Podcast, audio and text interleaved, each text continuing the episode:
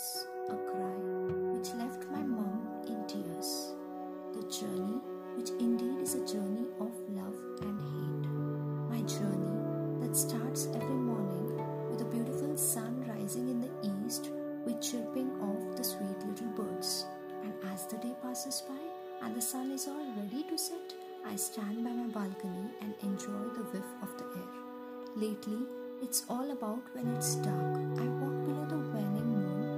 observe the tiny stars twinkling in the sky.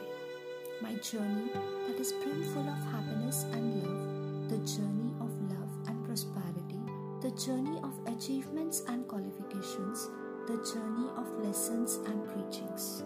Where a simple rainbow brings joy in my life, a colorful butterfly, a blubbering stream, a cool cotton field of a snowfall, the distant glistening mountains in the sky add colors to the journey of my life. My journey is dwelled inside with a little of sadness, a little of problems and tensions, a little bit of struggles and losses, where my peace of mind is lost and depressive mode is on, where my mind is haunted by the demons called thoughts, and at every turn of my journey, I am trapped in the web of decision making. The journey which more of negativity during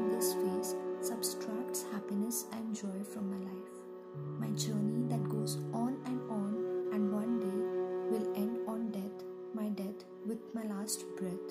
Later, my journey will be on in search of the actual door of paradise, that door which operates on the basis of karma. So now is the time to make my karma either good or bad.